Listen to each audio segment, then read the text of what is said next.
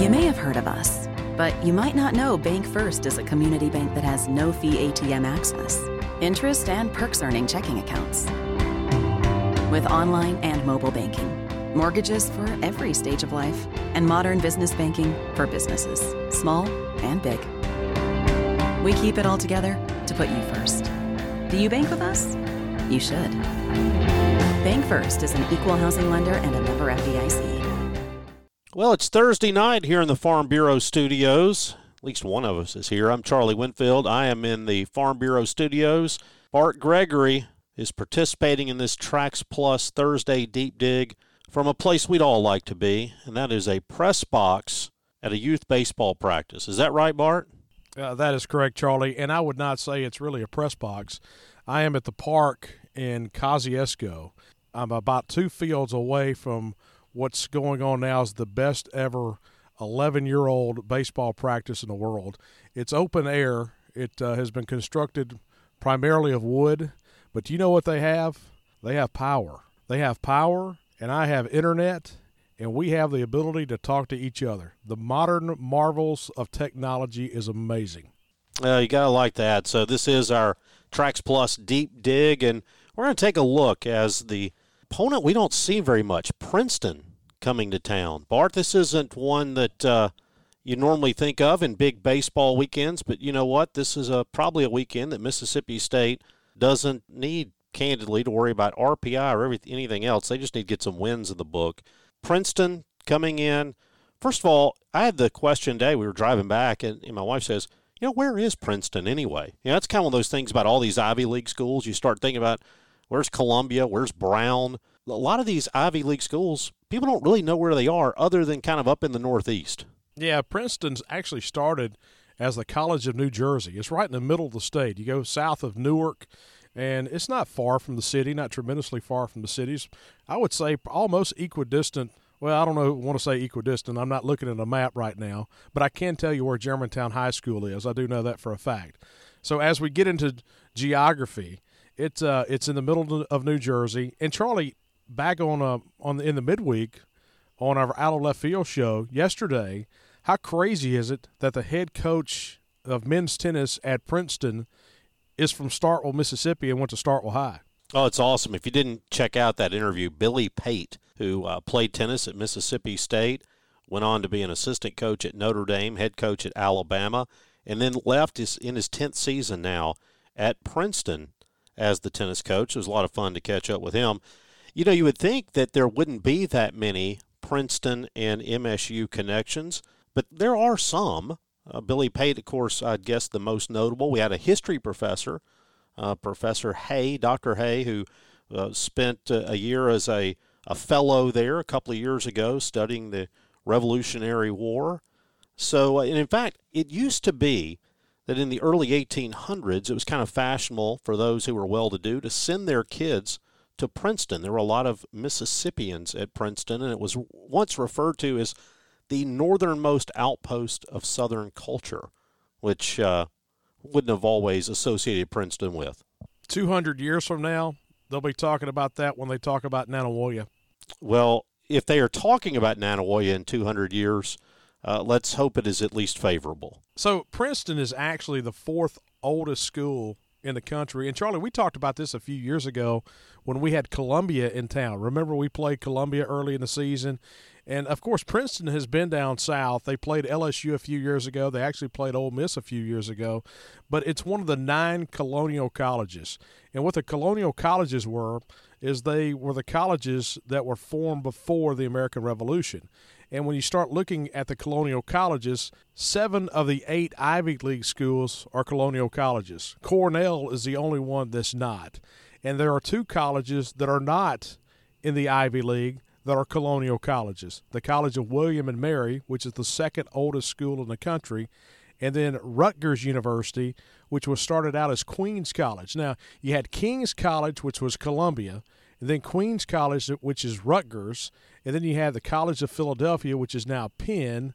You have the Rhode Island College, which is now Brown, And then Harvard, of course, is the oldest. And then Dartmouth, of course, up to in the top in uh, New Hampshire. Harvard, of course, is the oldest school. William and Mary the second, Yale the third, and Princeton is the fourth. And so it's in the, the province of New Jersey, started as a Presbyterian school. It's officially non-sectarian now, but it was founded in 1746. There was actually a Revolutionary War battle fought on the campus at Princeton. Everybody remembers Washington crossing the Delaware and attacked Trenton in December of 1776, December 26 of 1776. Well, one week later, Washington attacked the British at Princeton. And so one of the important colonial victories in the Revolutionary War was fought on their campus in early January of 1777. Uh, let's see, JFK went to Princeton, Grover Cleveland.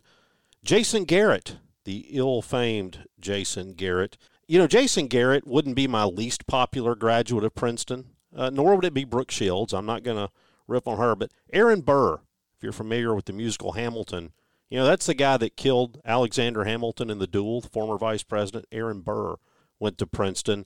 You know, baseball history at Princeton, not as much to talk about, particularly here over the last few years. They won their conference tournament in 2016, and since then, they haven't done that much. Part of the reason is they didn't even play last year. So they have the shortened season in 2020, don't play last year. They're off to an 0 8 start this year. So look, it's been a while since they've won a ball game. I think it's actually been. I think Walking Bully told us it's been something like 34 months since they won a baseball game. Let's hope that's a streak that doesn't break itself up this weekend. And Charlie, before I get into baseball, my least favorite Princeton graduate you didn't even mention a minute ago, and that's Jeff Bezos. Jeff Bezos, who founded Amazon, is my least favorite, and the reason is is because he takes a large chunk of my wallet each and every month. But hey, I tell you this, like you said, this is a Princeton team. If you look at the record, you're sitting there saying, "Hey, this bunch ain't any good." But Charlie, four losses by one run. They've been walked off a few times, but I'm worried about this cat tomorrow night. I mean, Emus is a guy that could really give you some problems. I mean, he was the Ivy League pitcher of the week last week in a loss against VCU. Yeah, so why don't we do that? Why don't we take a look at Princeton's pitching staff? And we'll remind you, of course, that uh, we're brought to you by Trax Plus. Trax Plus, who is, well, here's what I know about Trax Plus, Bart. They make equipment that if you want to move dirt, if you want to knock down some trees, if you want to head out, ride a skid steer. Now you can buy tractors. Trax Plus, they can do it all. Yep, four locations. Start on Columbus. You got the main hub in Hickory, Mississippi on the I 20 Hickory exit. Summit, Mississippi, then in Alexandria, Louisiana. Uh, Daniel Bounds and Fred Fulton over in Columbus. Ken Crosby down in Hickory. Gresh Howell down in Summit, Mississippi. And Hoop Weems in Alexandria, Louisiana. Yeah, we got to get you on a uh, on an excavator. They've already called me. He sent me a text earlier this week. Daniel Bounds did and says we need Charlie on an excavator, and I am vehemently against going over there once you get on one. So yeah, once again, thanks to those guys for bringing our Trax Plus deep dig. Yeah, you might want to stay uh, in the adjoining acre. I don't know that I would be around where I'm operating machinery, but let's take a look at this Princeton pitching staff. Bart, you mentioned the guy. Look, he's a good pitcher. Jackson Emus. He is a right-handed pitcher. He is 6'5", 240. And the thing that I was left with looking at him on film was he doesn't look 6'5". And I don't doubt his height. It's just that he's that thick. Not not fat at all, but he's just one of these big guys who I think on the mound, what? Is that something you'd say about me if you're looking at film on me? No. He's not fat. He's just thick. No, no, no, no, no, no. Uh, no, he's not round at all. This guy looks like a linebacker. This guy's a big old guy, 6'5", 240. He, he's got a weird motion. It's a he kind of comes over the top in his wind up, but everything's kind of quick. Nothing is smooth about him. Like you, you don't look at him and say, "Boy, this guy's got a smooth delivery." Remember how Ross Mitchell used to kind of take the ball out of the glove and then put it back in? He's got a little bit of that in his delivery where the ball comes out of the glove, comes back in, and then he delivers, flies open a little bit. But this is a guy who's just a big, strong, good athlete who happens to pitch. He also happens to get a lot of strikeouts, 19 in uh, 13 innings of work this year. And the thing is, team, his opponents are hitting 133 against him. So he throws strikes. His defense plays behind him. He's a good pitcher. Now the good thing is you don't see a ton of sink. So if there's any good news, he's not doesn't look like the old sinker ball kind of guy. Well, that's what I was about to say. As as long as you're telling me now, I watched the tape on last week's starters, the Tulane. You've watched the tape this week for Emus, and as long as you're telling me he's not 87 to 89 with a two seam fastball and tries to get synced down and into right handed hitters, as long as you tell me that, I'm okay. Well, last start he had was against VCU, and in that game, it looked more like he was trying to work away from right-handed hitters. Had a slider, kind of kept everything out and away. Didn't see him come in much in that ball game at all. By the way, he also hits. He's also a, a hitter. So he, you never know where you might see him in this lineup. Got a couple of hits on the season so far, but he went six innings against Purdue, allowed just one earned run. He went seven against VCU 13 strikeouts, just two walks, only allowed a couple of hits. And how about this? A guy, the, the book on Emus was that he is durable. How is this for two starts? Keep in mind, this is a cold weather school. First start out against Purdue, 89 pitches. Second start out against VCU, 118. He took a 2 to 1 loss in that ball game, 118 pitches allowed just one earned run. His ERA is un- under 1.4 right now. So the guy tomorrow is going to be good. Yeah, he will. That kind of worries you a little bit because, Charlie, when, when you look at us offensively right now and you see the 260 average, you're sitting there saying, you know what, that's not terrible. When you see 260, and of course we're a 7 and 17 right now. But the thing that has to concern you is it's the games we've won, we've hit the ball extremely well.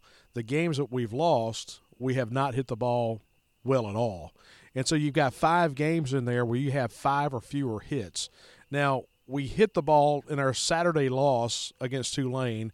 We didn't hit the ball against Grambling. We had five hits against Grambling, and so that's what kind of worries you is you is you come out early on. You're playing at home. It's not going to be great weather, well, especially on Saturday. But Friday, it's not going to be great weather at all. We moved up that game time to four o'clock, by the way.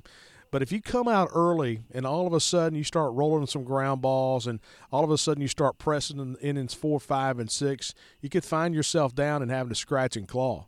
And that is not a place you want to find yourself because, look, here's what you've got you've got a good pitcher on the mound who is durable, who can last, and all of a sudden, if you can't put together something early, easy to get frustrated. So, that's my concern. Now you get into the weekend. You're going to see a left-hander most likely in the ball game on Saturday.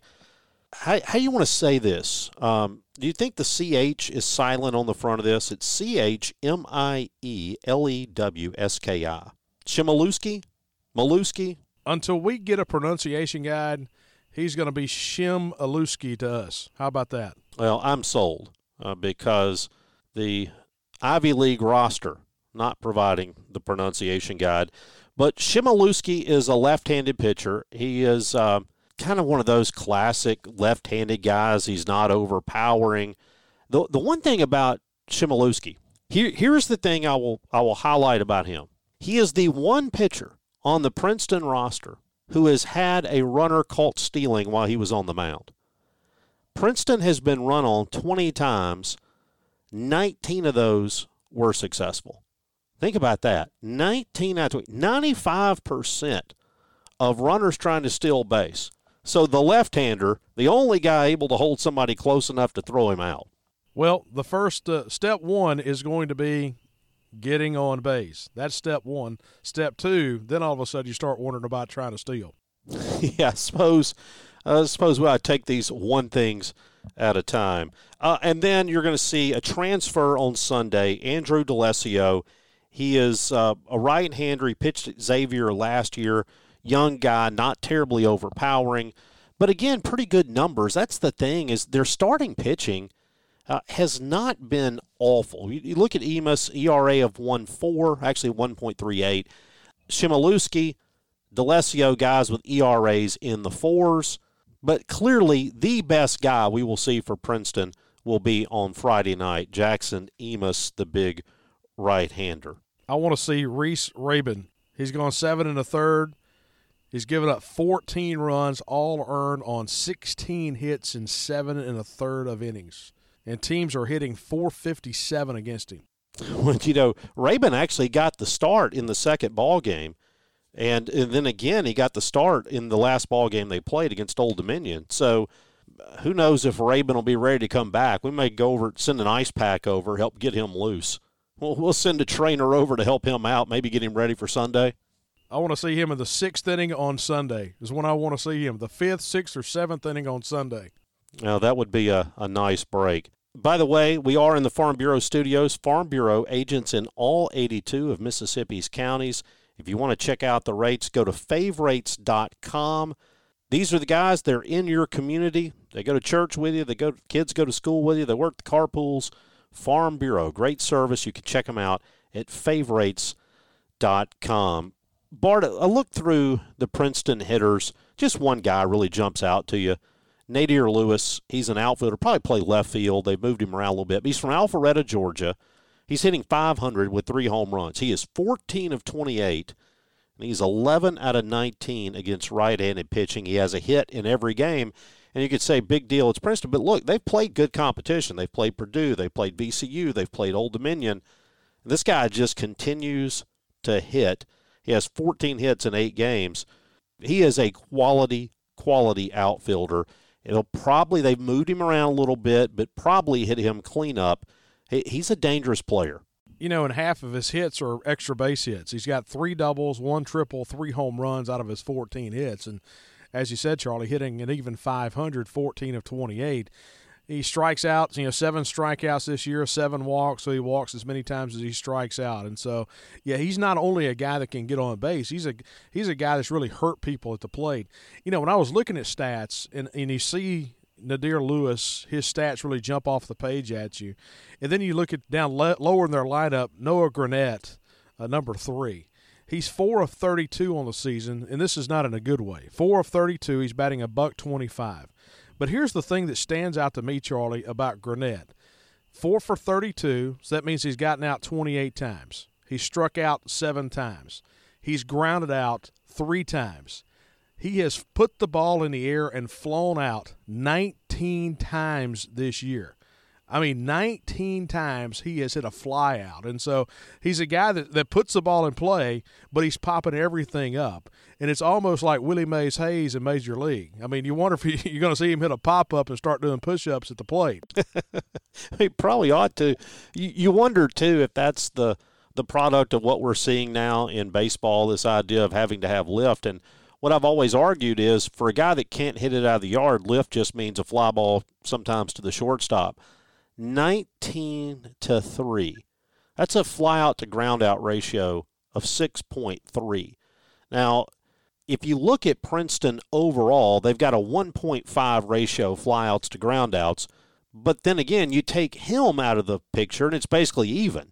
It's just that his swing of 16 to the flyout side really makes that uh, that ratio kind of jump out at you. But everybody else basically more or less in line in terms of fly balls, ground balls. Yeah, that was really the only thing that stood out to me is, is when you start looking at his numbers. Now, Nadir Lewis, you know, is a 1.3, four flyouts, three groundouts. That's the thing. I mean, that's that's what's crazy. Seven strikeouts, four groundouts, three flyouts, and so I mean, that's the guy that's put the ball in play. When he gets up there, he's going to put it in play you know, Brendan Cummings had a pretty good year so far. He's got 11 hits and 30, 11 hits and 33 at bats, and you know, with one home run. This is a team that's hit six home runs so far this year. They don't run at all. They're just three of six stealing bases this year, and as you said, Charlie, giving up 19 of 20 on the season, and so uh, just haven't had a chance to to run a whole lot because you know they're only batting 235 as a team. Just haven't gotten on base a whole lot here early. And what do we talk about all the time too? The importance of hitting with two outs and the importance of hitting with runners on base. Princeton just hitting 183 with runners on base, hitting 196 with two outs.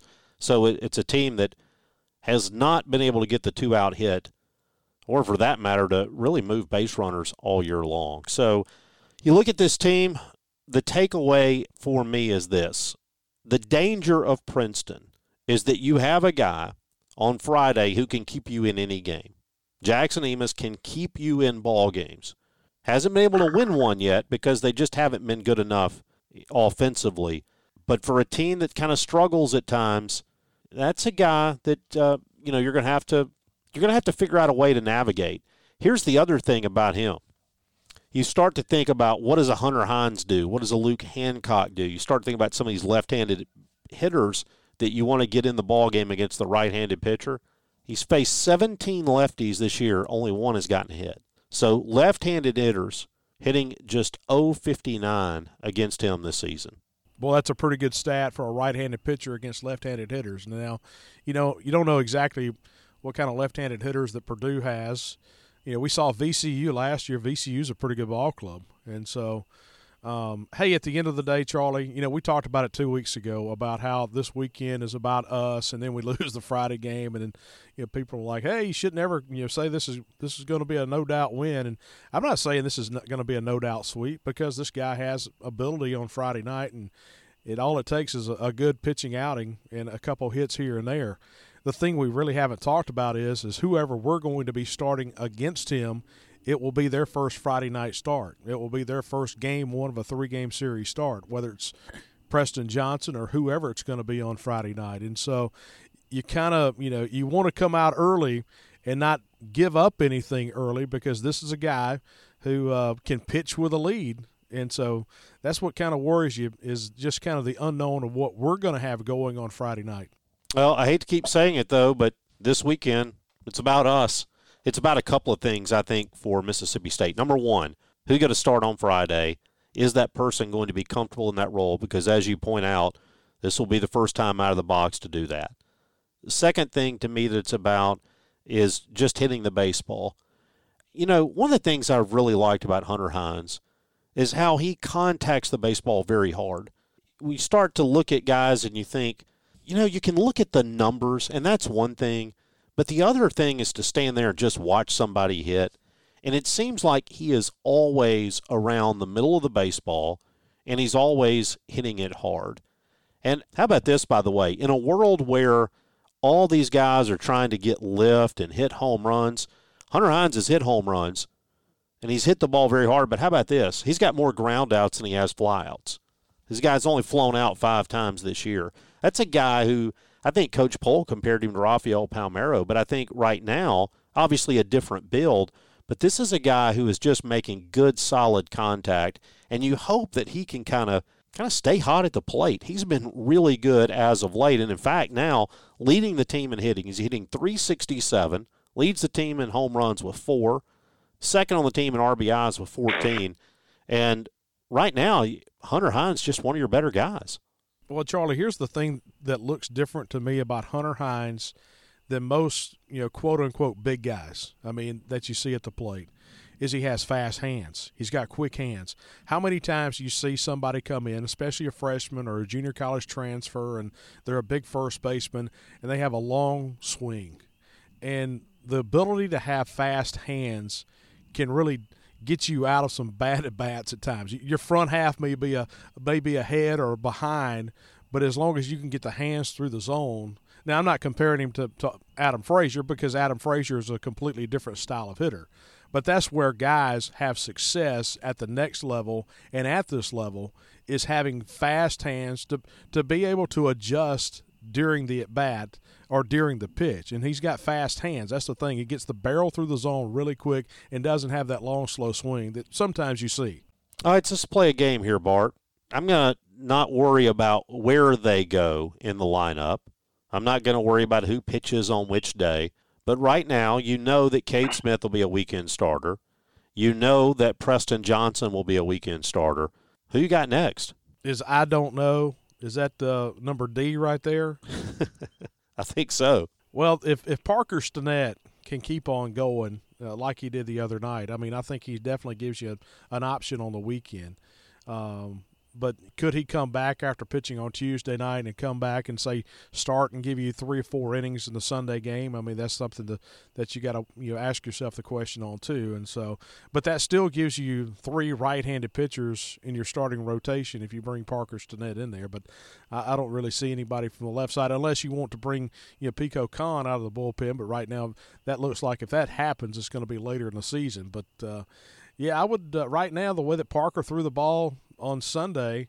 If you don't locate early in the game, if you have trouble locating, and he had a little bit of trouble on Tuesday night, it's amazing. We start looking at at Fristoe in the game Wednesday, game yesterday, and you look at Stinnett, who's had trouble locating with fast. We got a number of guys that have had difficulty locating early in counts with fastball and falling behind. Stinnett threw the the curveball at 2-0 the other night a couple times and really engaged himself back into some at bats. And so, uh, yeah, I would have to say, you know, Parker Stinnett is is definitely one of the guys I'd looked for on a Sunday. What about you?